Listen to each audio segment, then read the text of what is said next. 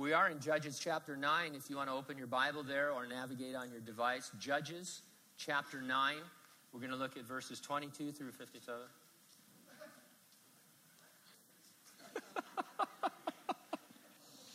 verses 22 through 57. We did it first service. The topic Abimelech comes to a dishonorable but fitting end as a woman drops a millstone on his head that crushes his skull.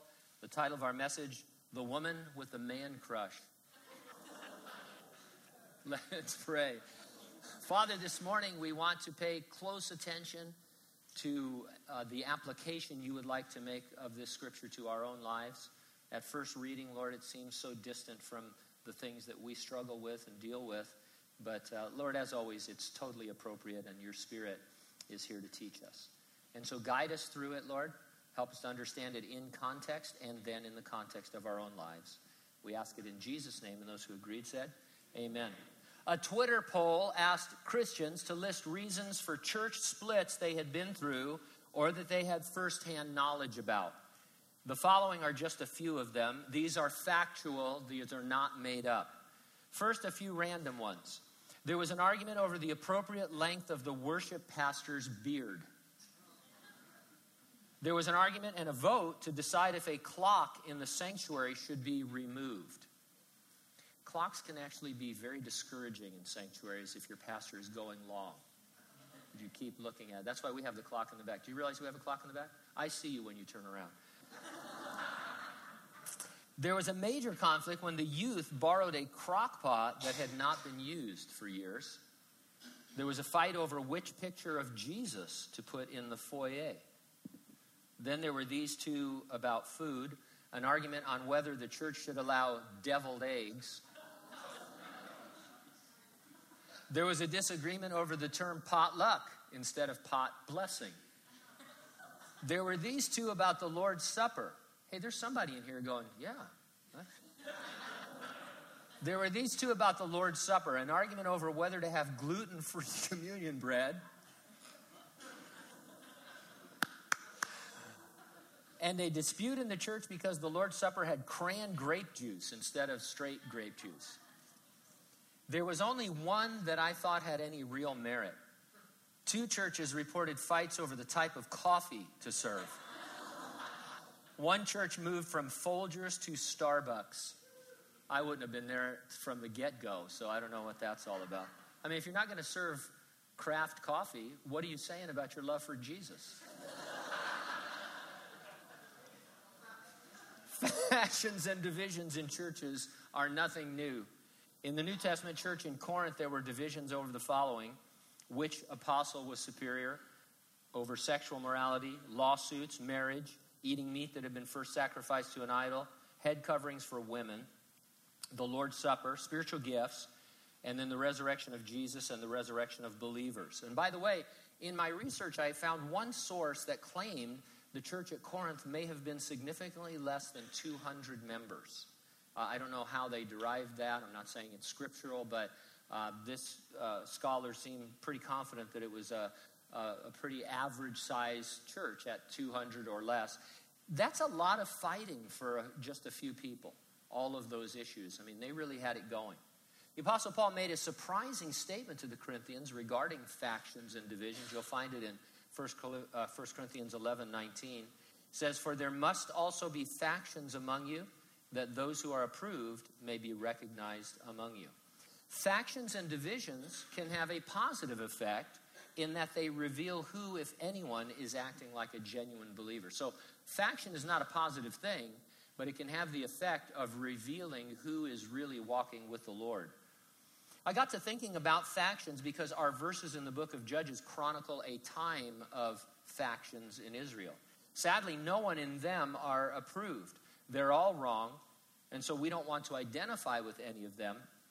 But from their failures, we can understand at least two things. Number one, you can't avoid there being factions in your church.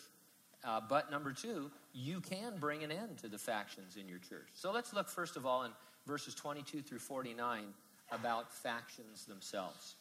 Now, we tend to have a romantic notion of what the first century church was like. For sure, it was vibrant with the life and the ministry of God the Holy Spirit. Nevertheless, all of the letters written to churches were corrective of problems in them. Five of the seven letters that Jesus dictated in the book of the Revelation were likewise critical and corrective. There are no perfect churches because there are no perfect people. If you find a perfect church, don't go there, you'll ruin it. Sooner or later, there will be factions in any church. Now, we've had a few over the years. I'm not aware of any right now, but it's likely we will have others up until the rapture of the church. Paul, it's almost a promise. He says there will be factions. And so we're having a, a time, we're faction free right now. We should have one of those signs uh, man, the ideas that come, thank you, Holy Spirit. You know how they say accident free for how many days? And it's always sad when it's like one day. When they have, who's the guy that has to start over on that and says, We've been accident free for one day.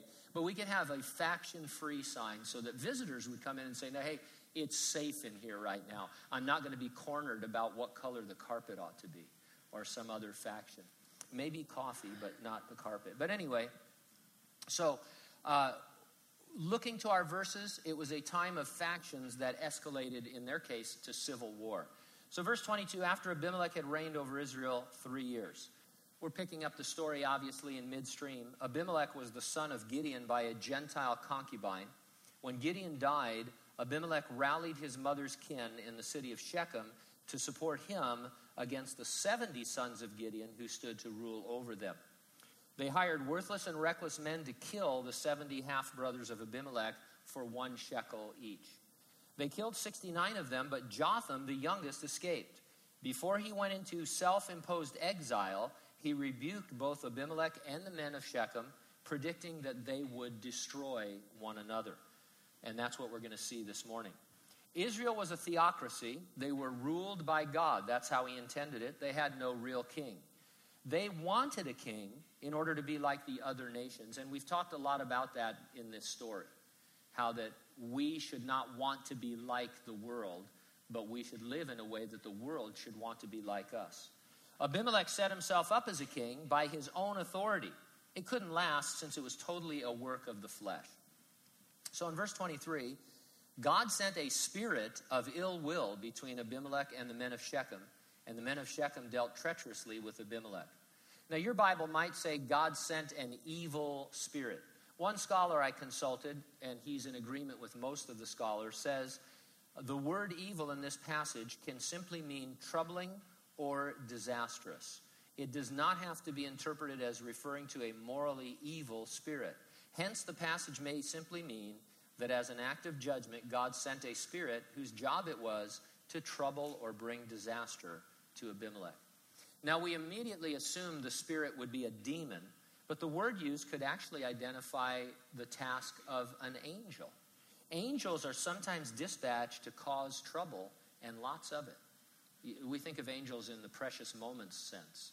Uh, but if you read your Old Testament, which we do with uh, detail, angels can cause a lot of trouble. An angel of death was sent on the eve of the Exodus to kill all the firstborn of Egypt. In the book of Numbers, an angel was sent to kill the prophet Balaam. One angel killed 185,000 Assyrians encamped against Jerusalem while they slept in 2 Kings. Angels figure prominently in the book of the Revelation, meting out God's judgments on a Christ rejecting world. At the same time, there are examples of individuals in the New Testament being turned over to Satan or his agents for punishment. There was a man in the Corinthian church who was committing incest and adultery, and God commanded the leaders, he said, hand him over to Satan for the destruction of his uh, life so that his soul might be saved. And God allowed a messenger of Satan to torment the Apostle Paul in order to teach him to rely on grace and the sufficiency of grace and not to become overly conceited in the many revelations that he had received. If this was an evil spirit, then as an act of judgment, God allowed it to do what it wanted to do to Abimelech up to a point. God was not the author of its evil. For his part, Abimelech was never forced to act one way or another. He wasn't possessed by a spirit. He simply had the freedom to act according to his sinful nature without restraint. It provides an example for us of God's providence. God gets the outcome that he requires in this text but he doesn't violate anyone's free will. Whether by an angel or a demon, the Lord give, uh, gives these non believers a nudge, but they act strictly according to their own nature. Verse 24 The crime done to the 70 sons of Jerubbaal might be settled and their blood be laid on Abimelech, their brother, who killed them, and on the men of Shechem who aided him in the killing of his brothers. And so the Lord is setting up a situation in which divine justice comes upon Abimelech and the men of Shechem, who seem to be uh, together, uh, but the Spirit is going to uh, wreak havoc among them, and they are going to turn on one another. Verse 25 And the men of Shechem set men in ambush against him on the tops of the mountains. They robbed all who passed by them along that way, and it was told Abimelech. The ambush was against Abimelech in this sense. They robbed the merchants before they could pay the toll and tribute that was being collected by Abimelech to fund his monarchy. So he was therefore suffering economically. And beyond that, it was an affront to his authority because as king, uh, with a standing army or militia, you would think that he would keep the roadways safe. And so they were kind of rubbing this in his face. And uh, these men of Shechem had previously supported Abimelech, and so apparently uh, they had fallen out of favor with one another, and there was this rebellion going on.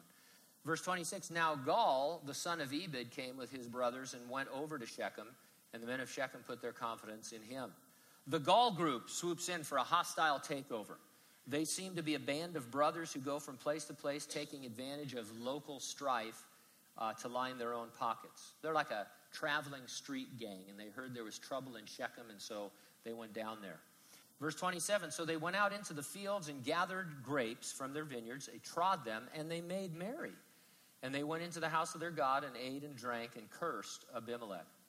These guys must have had mad winemaking skills because it says they gathered grapes, trod them, and then made merry. In other words, they got drunk on them. I, I don't know how long it normally takes to go from grape to glass in fermentation. Uh, one do it yourself site said around six months, but uh, if you tell me, then I'll know you're a wino. So uh, I'm just kidding, sort of. Then I came across an article titled Turning Welch's into Wine in 48 Hours. There's a product, it's called Spike Your Juice. It's a yeast based kit it's really just a powder that you add that ferments any 100% fruit juice so long as it has 20 grams of sugar or more per serving into an alcoholic brew anywhere from 4 to 14% alcohol by volume. That puts its potency somewhere between beer and wine. So if your kids have these little packets that say spike your juice, it's not, uh, it's not the water additives that, that are going around. One reviewer commented saying, You know what's better than a carton of Tropicana? Carton of boozy Tropicana.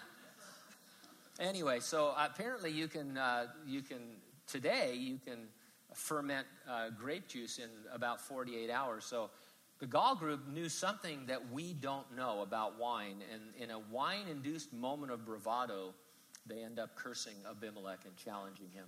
Verse 28 Then Gaal, the son of Ebed, said, Who is Abimelech and who is Shechem that we should serve? Is he not the son of Jerubbaal and is not Zebul his officer? Serve the men of Hamor, the father of Shechem, but why should we serve him? If only this people were under my authority, then I would remove Abimelech. So he said to Abimelech, Increase your army and come out. And so Gaal here is playing the race card. Abimelech identified with the men of Shechem as their kin because of his mom. She was a Shechemite. But his dad, Gideon, was Jewish. And so now Gaal is saying, You don't want this half Jew ruling over you. When Zebul, the ruler of the city, heard the words of Gaal, the son of Ebed, his anger was aroused. Abimelech, we'll see, was living elsewhere. He had left Shechem in the very capable hands of a ruler who was loyal to him by the name of Zebul. And he sent messengers to Abimelech secretly, saying, Take note, Gaal, the son of Ebed, and his brothers have come to Shechem and here they are fortifying the city against you. Now, therefore, get up by night, you and the people who are with you, and lie in wait in the field. And it shall be, as soon as the sun is up in the morning, that you shall see, uh, you shall rise early, excuse me, and rush upon the city. And when he and the people who are with him come out against you, you may then do to them as you find opportunity. Zebul believed that an early morning surprise attack from the east, with the sunrise obscuring them, would overwhelm a sluggish, hungover Gaal. And so, verse 34 so Abimelech and all the people who were with him rose by night and lay in wait against Shechem in four companies. When Gaal, the son of Ebed went out and stood in the entrance to the city gate, Abimelech and the people who were with him rose from lying in wait. And when Gaal saw the people, he said to Zebul, Look, people are coming down from the tops of the mountains. But Zebul said to him, Yeah, you see the shadows of the mountains as if they were men. And so Gaal is out blurry eyed from the previous night's merrymaking. He couldn't make out this advancing army. They didn't have Ray Bans in those days, and the sun was rising, and he was all blurry eyed, trying to get his first cup of coffee down. And so he mentioned it to, to Zebul, and Zebul convinced him he was seeing elephants on parade. You know, this is some post drunken kind of vision. You got you know sand in your eyes or sleep from the night before. So Gaal spoke again. He said, No, people are coming down from the center of the land, and another company is coming from the diviner's terebinth tree. Now, maybe it's just me, but Gaal for a warrior seems a little slow. I mean, he's up, he's made all these moves against Abimelech. He knows Zebul is uh, loyal, and he's out there thinking, These people, why are they advancing on me? What should I do about that? This guy's an imbecile. Verse 38 Then Zebul said to him, Where indeed is your mouth now with which you said, Who is Abimelech, that we should serve him? Are not these the people whom you despise? Go out, if you will, and fight with them now. It's too late to make a run for it. He couldn't try to hide in the city, or the citizens would see him as a coward and withdraw their support. The only option was to fight. So Gaal went out leading the men of Shechem and fought with Abimelech, and Abimelech chased him, and he fled from him, and many fell wounded to the very entrance of the gate. You're going to see throughout this that it all seems so easy for Abimelech, but that would prove his downfall. He wouldn't see the day's events as God's divine judgment on him until it was too late. We'll talk a little bit about this in a minute, but uh, the wicked, when they're prospering, they, they don't understand how close they are to God's judgment. Then Abimelech dwelt at Arumah, and Zebul drove out Gaal and his brothers so that they would not dwell in Shechem. This seems to be a summary of what we just read. Abimelech came from Arumah, where he was dwelling, to engage Gaal and his brothers, who had been driven out of the city by Zebul's strategy. And it came about on the next day that the people went out into the field and they told Abimelech. Citizens of Shechem resumed their daily lives, thinking that their temporary rebellion would be overlooked. I mean, now that Abimelech had driven out Gaal, they thought, well, that didn't last long, so let's just go out and go to work as usual. So he took his people, divided them into three companies, and lay in wait in the field.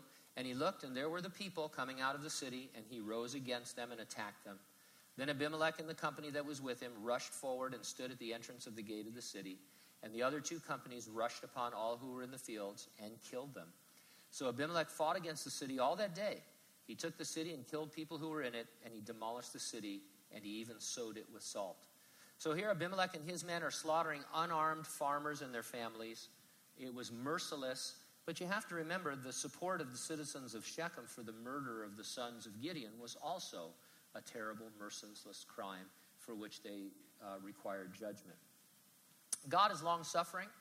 He's not willing that men would reap what they deserve, but his long suffering always has an end, and for these Shechemites, this was it. Now, when all the men of the tower of Shechem had heard that, they entered the stronghold of the temple of the god of Berith. And it was told Abimelech that all the men of the tower of Shechem were gathered together. Then Abimelech went up to the Mount Zalmon, and he and his people who were with him. And Abimelech took an axe in his hand and cut down a bough from the trees, took it and laid it on his shoulder, and he said to the people who were with him, What you have seen me do, make haste and do as I have done. So each of the people likewise cut down his own bough and followed Abimelech, put them against the stronghold, set the stronghold on fire above them, so that all the people of the tower of Shechem died, about a thousand men and women. What a horrifying scene. Don't you ever, when you're watching a movie or a TV show, say, don't, don't go in there. Don't hide there.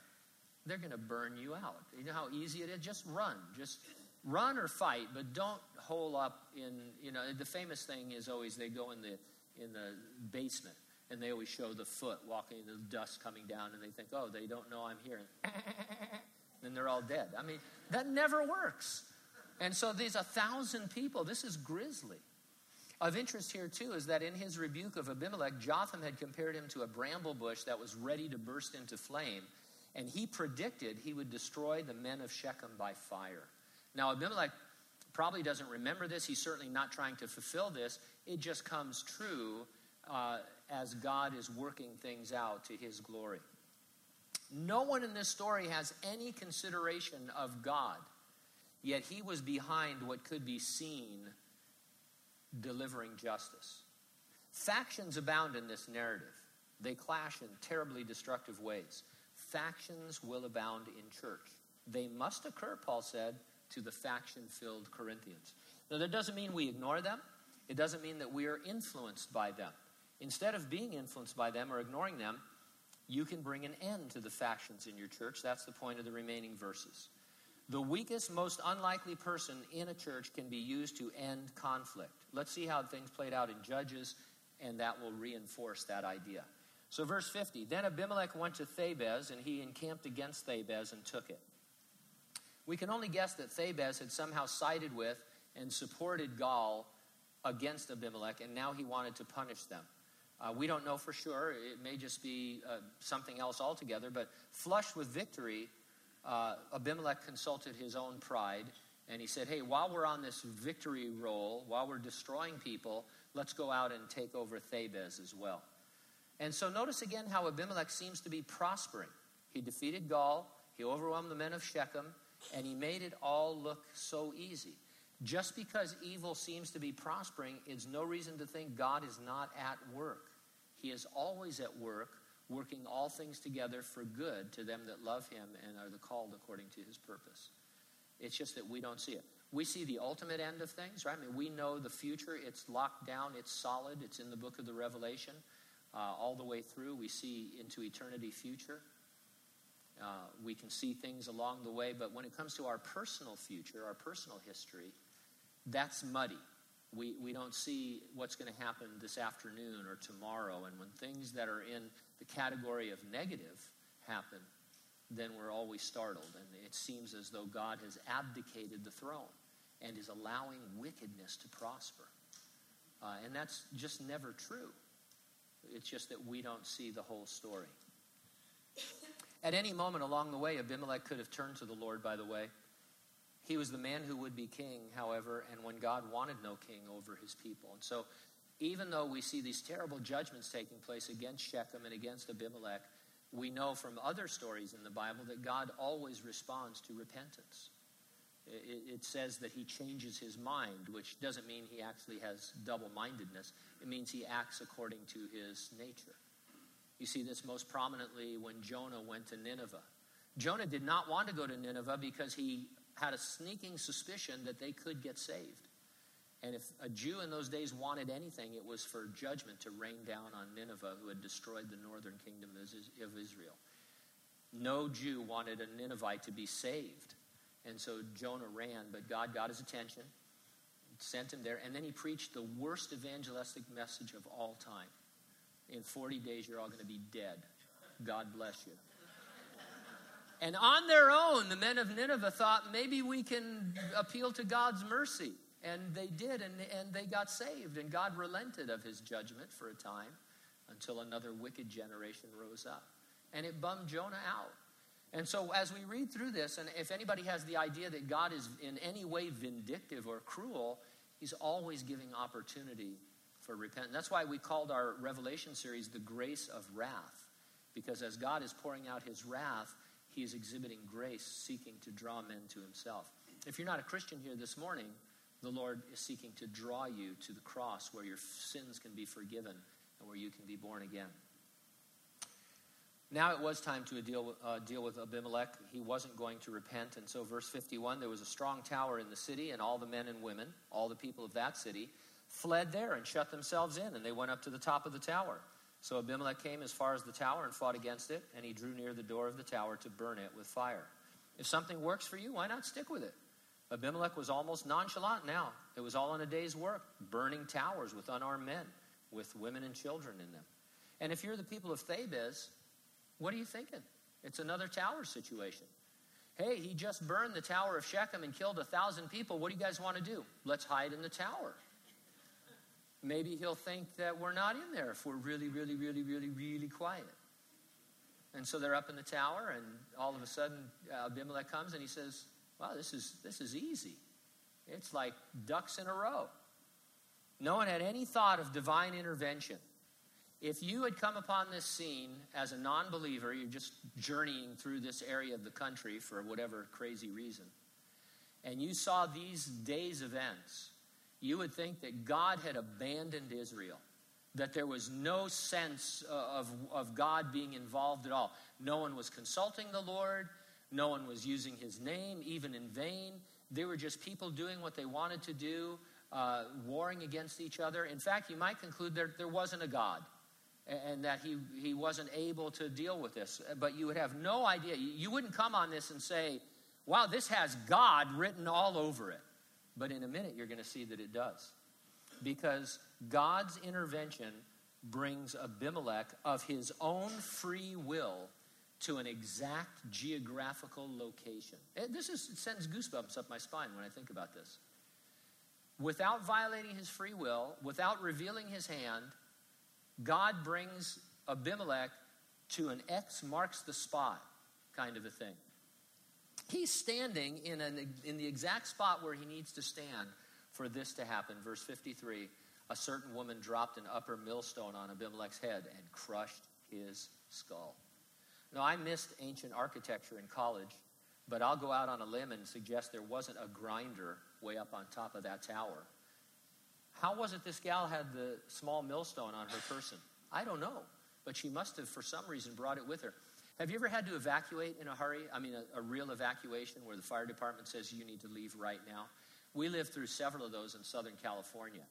Uh, one time when I was a boy, up to uh, later on when we had a small family, and man, you got to go. And you got about five minutes or less to grab a few things. And you always grab stuff, and later on you think, why did I bring uh, that and not something more valuable. Uh, and, and so could be that she just grabbed the first thing that she could, but at any rate, she had this millstone. And in her case, it would change history. Abimelech was overconfident, got too close to the door, stood right on the spot where God wanted him. Blammo, skull crush. I wonder what they'd use to make the sound of his skull being crushed into a, uh, you know, if it was a movie. I'm sorry, I think about these things, trying to add realism to the story. You know, uh, where is it? Star Wars sound designer Ben Burtt created the distinctive sound of a lightsaber by combining the hum of an idle film projector and the buzz from an old TV set. How many of you had tube television sets? Anybody still have a tube set? I want to talk to you if you do. But they had a distinctive hum. Add that with the projector. Could have just hired me. I could have done. But anyway, that's how they did it. Now, a little more to our uh, context the horrifying sound of the shower stabbing in the original Psycho. Alfred Hitchcock closed his eyes and they stabbed a whole bunch of melons one at a time until finally they hit a casaba. And he said, That's it. And so when you watch that, if you have the liberty to watch Psycho, and you hear the stabbing, uh, the actual stabbing sound is a casaba melon. That should take some of the fear out of it. Kids, it's just a melon. Anyway, I only re- actually mention this because we're reaching out to any Foley artists that might be in the audience. Uh, that's the sound technicians, the Foley artists. And then I got to thinking, you know, someday somebody is going to search for Foley and they're going to find our Bible study because of search things, and they're going to get saved. And they're going to affect all of Hollywood. And all of Hollywood's going to be saved because I'm stupid. Uh, but anyway, then he called quickly to a young man, his armor bearer, and said to him, Draw your sword and kill me, lest men say of me, A woman killed me. So his young man thrust him through, and he died. Last breath. This is your last breath you've, your head has been crushed by a millstone, and you have the wherewithal to know that a woman did it, you're kind of looking, you say, with your last breath, wouldn't you hope that he would repent? Say, Lord, I understand now. This day started so promising for me. I was, I, I wiped out Gaal. I destroyed the Shechem. I was about to take Thebez.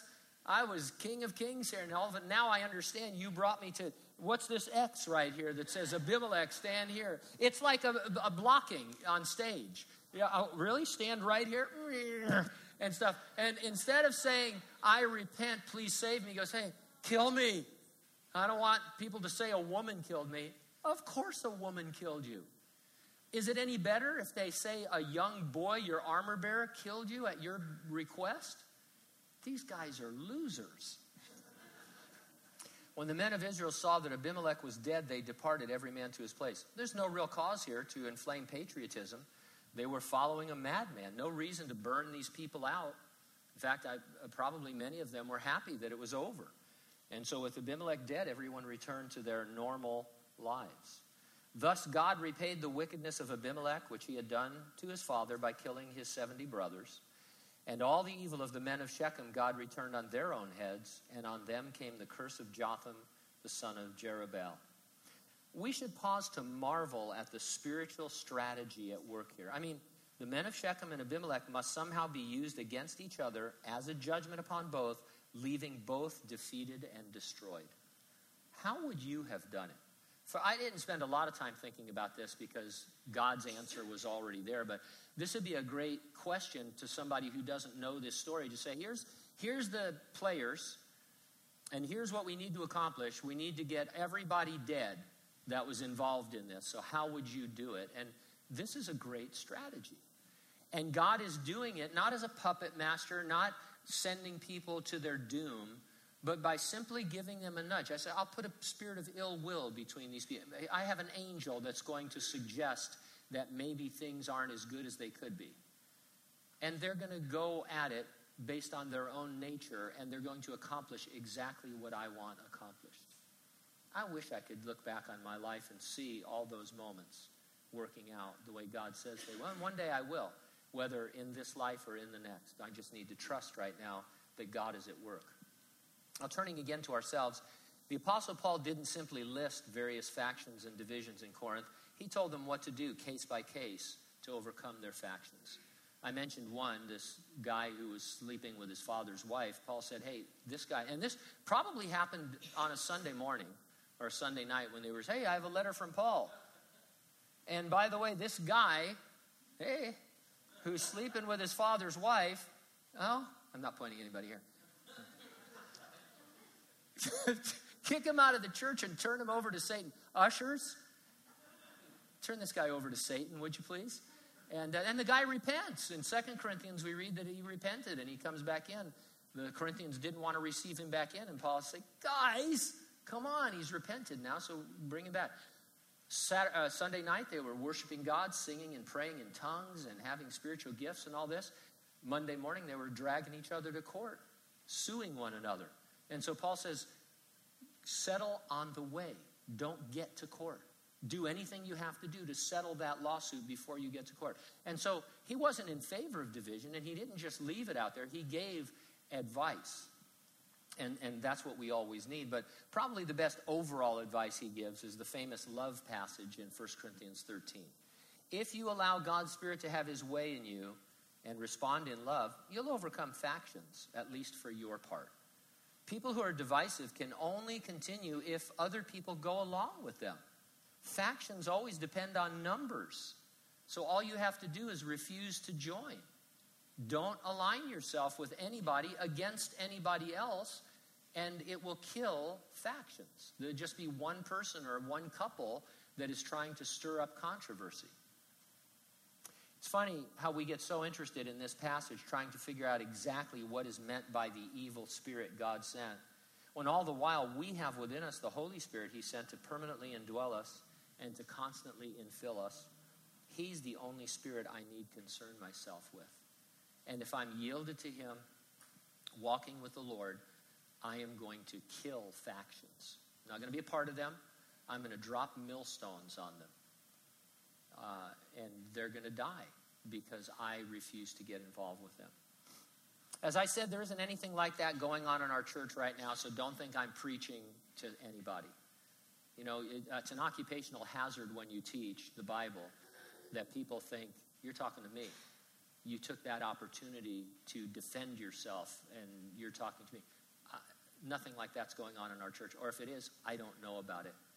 And if I don't know about it, I'm happy. If you want to cause a faction, go talk to one of our elders. They love to deal with that stuff. but until we are raptured, there's always going to be a tendency to break into factions. And we laughed earlier at all this crazy stuff that people fight over.